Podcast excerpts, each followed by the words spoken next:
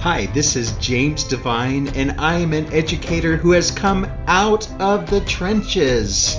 Listen in as my friend and colleague Dana Goodier shares stories and tips from other educators who have come out of the trenches. Welcome to the Out of the Trenches podcast. This is Dana Goodier. Thanks for listening. My next guest is Nicole S. Brown. She is the author of School Days, Holidays, and All Days That Lie Between, More School Days, Holidays, and All Days That Lie Between, and many more school days, holidays, and all days that lie between.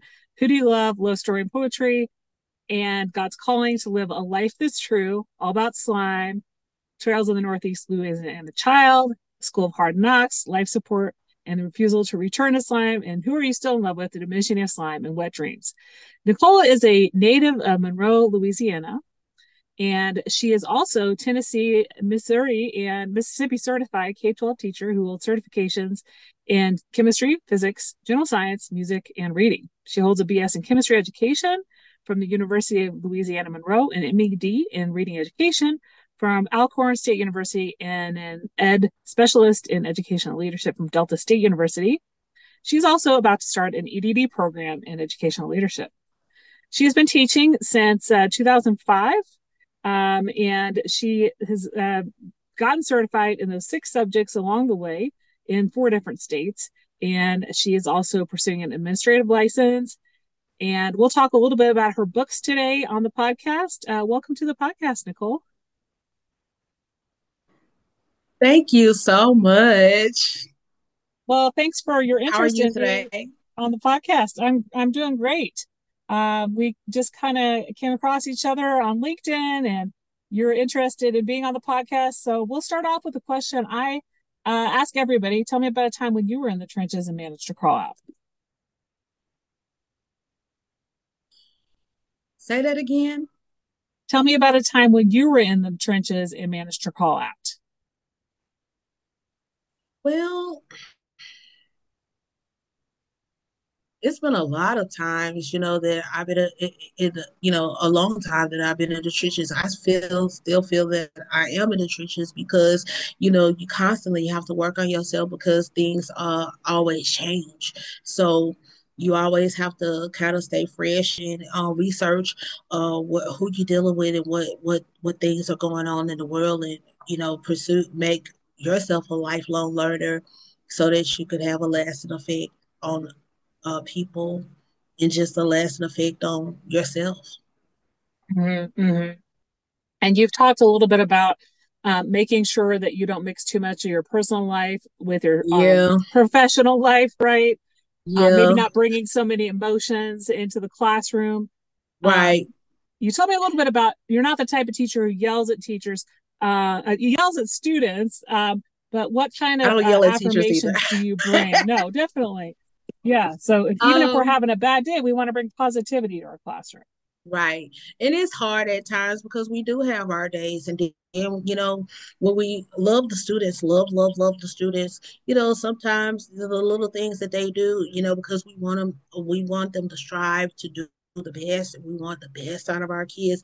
And sometimes we stay on them you know we stay on the little the little ones but and then they think oh she doesn't like me. But no that's not the case. We want them to do better so that's why we stay on them you know i had a, a child to say you don't like me. And i was like well if i didn't like you then i wouldn't stay on you about the things sure. you know and then I wouldn't be talking about the things that I like about you because I really like you, you know, and I really like you. And you, I was like, you know, at that time I was a music teacher, and I would always because he was so highly talented and he could really sing, he could really sing, uh, but he didn't always have the best. Uh, cooperation with his peers and he didn't have the best cooperation with other teachers and it was some mm-hmm. things that i just overlooked because i was just like you know i know that this child has potential and so every mm-hmm. time i would say i'm going to put this child in the program for this because i'm going to put this child for the program for this and i'll run by the teacher and they was like no not him and i'm mm-hmm. like well you know. And so I had to explain to that child, I was like, you got to be good for everybody. You can't be good, just be good for me. You got to be good for everybody. Yeah. yeah. And that's, that's really a good point because you know students often have their favorite teacher and um, you know they have that relationship with that teacher but they also need to remember you know to be respectful of other teachers that they have um, whether it's you know a specialist teacher in an elementary building or one of their seven teachers if they're a middle school or high schooler right. um, so and, when and i go always ahead. go by that I always go by that when it's time for performances and such. Mm-hmm. And I wish other educators would as well. When it's time for performances and such like that, they need to look at their behavior with other other colleagues, not mm-hmm. just teachers, even the cafeteria ladies and the yeah. you know cafeteria staff. I should say, not just ladies. Uh, just to be politically correct, and even the maintenance and uh, whoever comes in the building, you know, that's just how I feel about things. yeah, but it's teaching um, kids about the real life, right? Um, how to respect adults um, when they're out and about as well. Um, so I introduced you uh, talking about the names of some of your books. Let's focus on the school days and more school days books, and uh, tell me a little bit about um, what the um, target audience is for those books. Are they more geared towards uh, teachers, uh, students? um, and you know what kind of stories would they be able to gain from those books well i would say that when it comes to students it would go from early childhood to maybe uh, the early years of college um, and then as far as teachers, I think it will be a good teaching tool if you want, if you're not the type of person, if you're the type of person that wants to add a little flavor uh, with uh, poetry, um, especially around the, the month of Poetry Month, which is mm-hmm. April. And then not only that, you know, it has uh, different pieces in there about different holidays. So mm-hmm. if you have a program or something in the school, um, you could have uh, one of your students read or one of the um, one of the parents or however you want it to be done you can mm-hmm. use use these as readings um, for your programs okay okay you also school, not just at school but at churches too you also talked about that um, this can be used in teacher ed programs that they're using it as a supplemental well, text. actually actually uh this one mm-hmm. I don't know. It's blurry. It's not really coming gonna, out in the video. Yeah. I'm gonna um unblur it. There we go. This mm-hmm. one, school days, holidays, and all days that lie between. It this one is my first, very first one in the series. And it mm-hmm. actually was um in the running or a contender to be in a teacher ed program as a supplemental text mm-hmm. for the uh in a university in Missouri. And it, two universities in the state of Missouri have this book in their collections. Um, the University of Missouri at Columbia and um, Missouri Southern State University. Okay. Yeah, that must be an honor to actually have as part of the teaching program. So, yeah, that's something I definitely um, think all ed- uh, educational authors would really, um, you know, feel uh, like their books made an impact when uh, teacher candidates are reading that. So um, you've you know authored what was it nine books so far 15. or more 15 yeah so i counted 15. wrong so how how well, in the world do you find yeah. so much time to write you have two kids as well and you teach full time well i make time and really you know i guess my dad raised me the old fashioned way. You know, I didn't, uh, I kind of stepped away from that a little bit, you know, when I got, you know, to living in a bigger city. But uh, when I, um, I would have to be at home at a certain time. And yeah. being that I have kids now, and and then I, I had to live in Mississippi for a while, and it was really really dark, country like rural. I I I, I kind of made a point to start coming in, coming in, coming home before five o'clock. You know, before five o'clock, and you know, you know, unless it's an emergency. So that gives me time to prepare for the next school day, prepare the kid, my kids for the next school day, prepare myself, and then, you know, a little bit more time to relax, unwind, and write a little bit. Um, actuality, when I was in Mississippi, I didn't have any kids with me until maybe 2017. I stayed in Mississippi okay. from 20, 2012 to 2019. And I, I wrote a lot. Um, but actuality, I wrote more when I was in Baton Rouge and I had a mm-hmm. kid with me, you know, because it was, I guess I was overly stimulated and it was just a place that I felt like I could, um, you know, uh, let free, um, free myself pretty much. So, um, Baton Rouge is where I really started, you know, being serious about publishing books. Then I got into a situation that I kind of got discouraged. I kind of, I was still writing, but I wasn't really publishing that much. So, mm-hmm, um, mm-hmm. kind of slowed down. Like when I was in Baton Rouge, I wrote seven books in one year, and I was wow. still working. And so, um, when I got this podcast is a proud member of the Teach Better Podcast Network. Better today, better tomorrow, and the podcast to get you there. Explore more podcasts at www.teachbetterpodcastnetwork.com. Now let's get back to the episode. Back to this area, my hometown area into Mississippi, I kind of slowed down a little bit and started doing, you know, um, my educate more of my educational endeavors, but I was still writing as well. So mm-hmm. it's so when I was in Baton Rouge, I was writing like 12, 13, 14, maybe even 20 poems a day. You know, mm-hmm. I, am lucky to get about 60 in a day now. Mm-hmm. And I mm-hmm. really, I'm really pushing it, you mm-hmm. know, and then maybe like when a day that my kids really don't bother me, I'm putting in like 10 or 12 and then maybe like three or four paragraphs. So I try to make a point to write every day, even if it's mm-hmm. nothing but, you know, journaling stuff. Yeah. And are those self published or have you gone through a publisher? They're self published. Mm-hmm, mm-hmm. Do you use um, an editor then, somebody you know, or do you uh, like contract well, out? I use I use an editor and I use myself, and then okay. I use the software as well. Mm-hmm. Um, so I talked a little bit in the bio about um, some of your uh, degree programs. Uh, so you have your a specialist degree in educational leadership. You just started a doctorate program. So what are your ambitions in terms of admin leadership?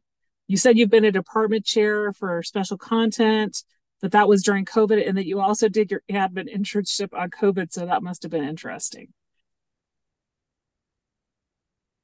Yeah, being that I you know, before during COVID, it was different. It, now that we're out of the situation, it's going to be much more different. And when I did leadership as a department chair, I, it was pre COVID. So again, it's different. But, you know, with the situation as far as being an administrator, I kind of do want to be with de- desire to be a principal, but more so, I would like to be an academic coach you know, with our academic specialists within uh, certain subject areas per se if I uh, wanted to stay within the building. But I do desire whenever my kids are older and I get a chance to see the world more a little bit to have my own um, at least a, a tutoring service or a summer camp program that probably mm. could grow into like a small a small school for kids that are underprivileged that are extremely talented, but they have uh, channeled uh, their talents into the wrong way, in the wrong way of channeling them, and mm. um, me taking them out of that situation, be able to channel channel their energy or channel their talents into something positive. Yeah, that's great ambitions to have for you know summer uh, camp slash tutoring, and I think you know your background would very well lead to um, starting up a service like that. Um, i also um, know that you stress the importance of stem um, in arts and education. I know that they're um, not funding those subjects so much in a lot of schools. They're no, more the exploratory. No no and you know that's where a lot of our statistical data goes into because a lot of our students that are in fine arts they they uh, tend to have more cooperative skills than others, and they yeah. tend to have higher math and science scores than others.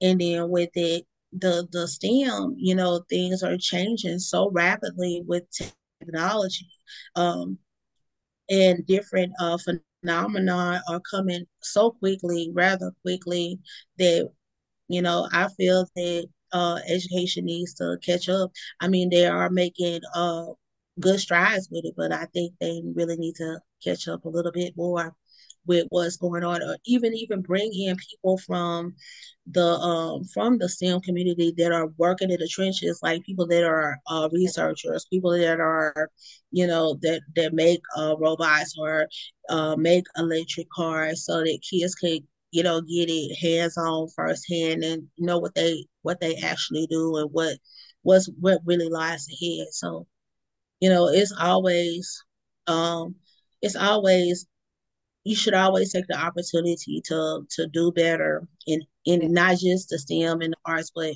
just in every subject. But those are really the ones that that really stand out to me. And if you don't mind, I it, it's kind of I have a piece that goes along with uh fine arts education. It's called mm-hmm. Don't Stop the Music. Okay. Uh, yeah, all I can say is, and I'm really enjoying this. My kiddo is not uh, bothering me because he's asleep.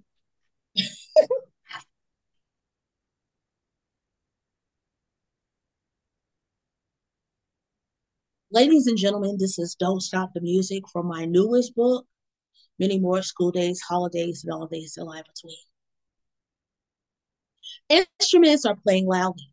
Vocalists are singing with animation and lively. The dancers are grooving rhythmically, whether it is a practice run, sound check, or a live performance.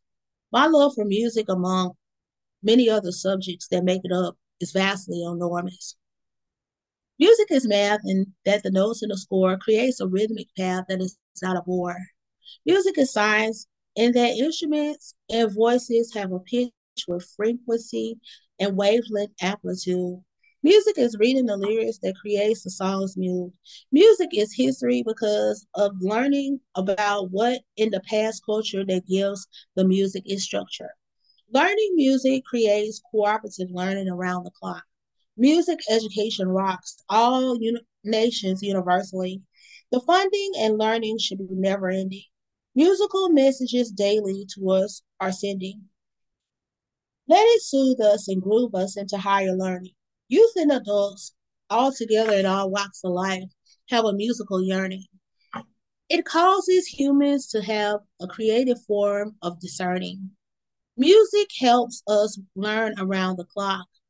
Music education provides specification all across the curriculum let the metronome keep the tempo because we want the world to know that music education is the key for our global society to grow.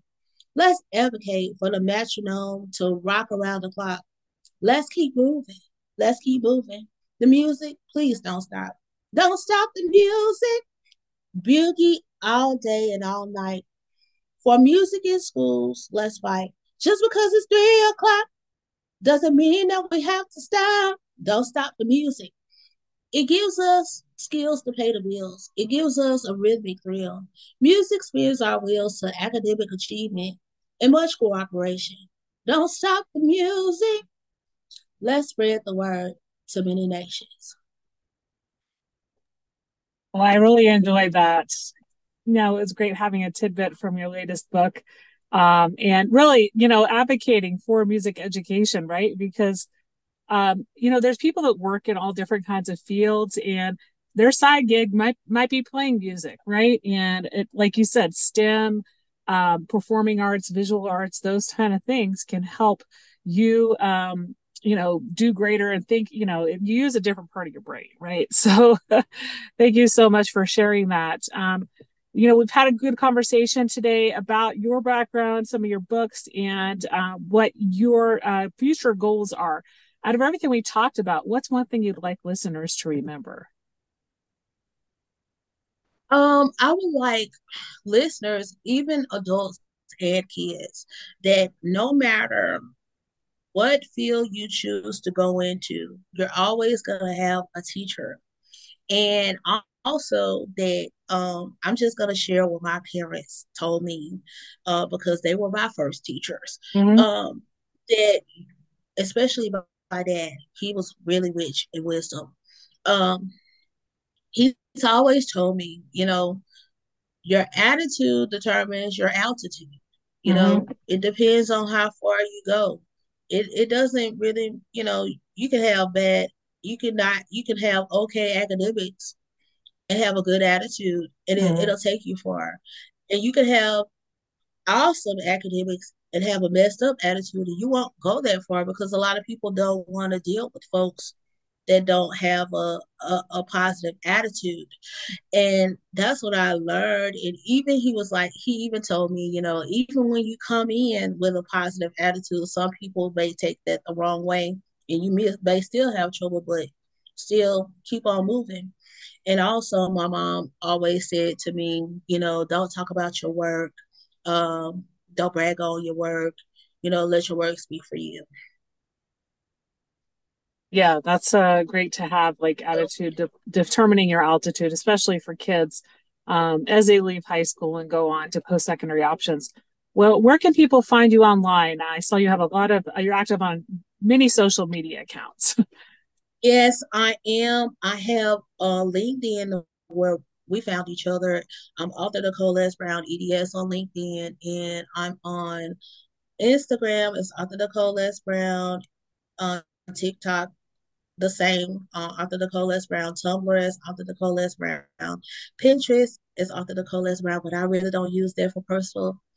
I use that for my hobbies: cooking, cleaning, hairing, makeuping.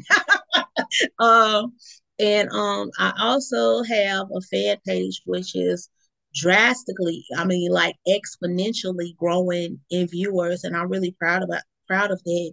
Uh, it's outstanding poet and author Nicole S. Brown, and then I have my own uh, personal um, Facebook page is Nicole Sharon Brown. It's spelled as Sharon, but um, I believe that's all that I have as mm-hmm. far as mm-hmm. social media. And you also have a shop, um, Etsy shop as well. Yes, yes, I do. Yes, um, it has all of my books on it. It has uh, different paraphernalia on there. Um, it has uh, it, I ship all over the world, so um, whatever you want, I can ship it to you from from me to anywhere in the world. Um, it's Etsy.com forward slash shop forward slash poetry abyss. And if you can't remember that, just uh, when you go to the Etsy, just type in Poetry Abyss and my business uh, page will show up. Okay, definitely. I'll add that to the show notes.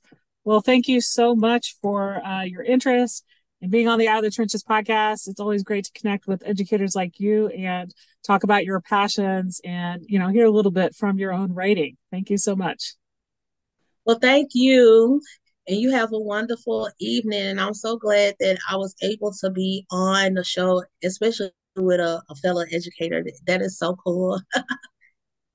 My book, Out of the Trenches Stories of Resilient Educators, has now been published. You can access it through Amazon. You can buy it at the Road to Awesome website, or you can get it through my website at danagoodier.com. Please re- leave a review, and you can also access it on Kindle. Check out the show notes on danagoodier.com to learn more about this guest and links to their social media. Please subscribe, share, rate, and review wherever you download this podcast. Tell your friends and colleagues about it, and if this episode resonates, especially with you, be sure to share it out on social media and tag me at Out of Trenches PC.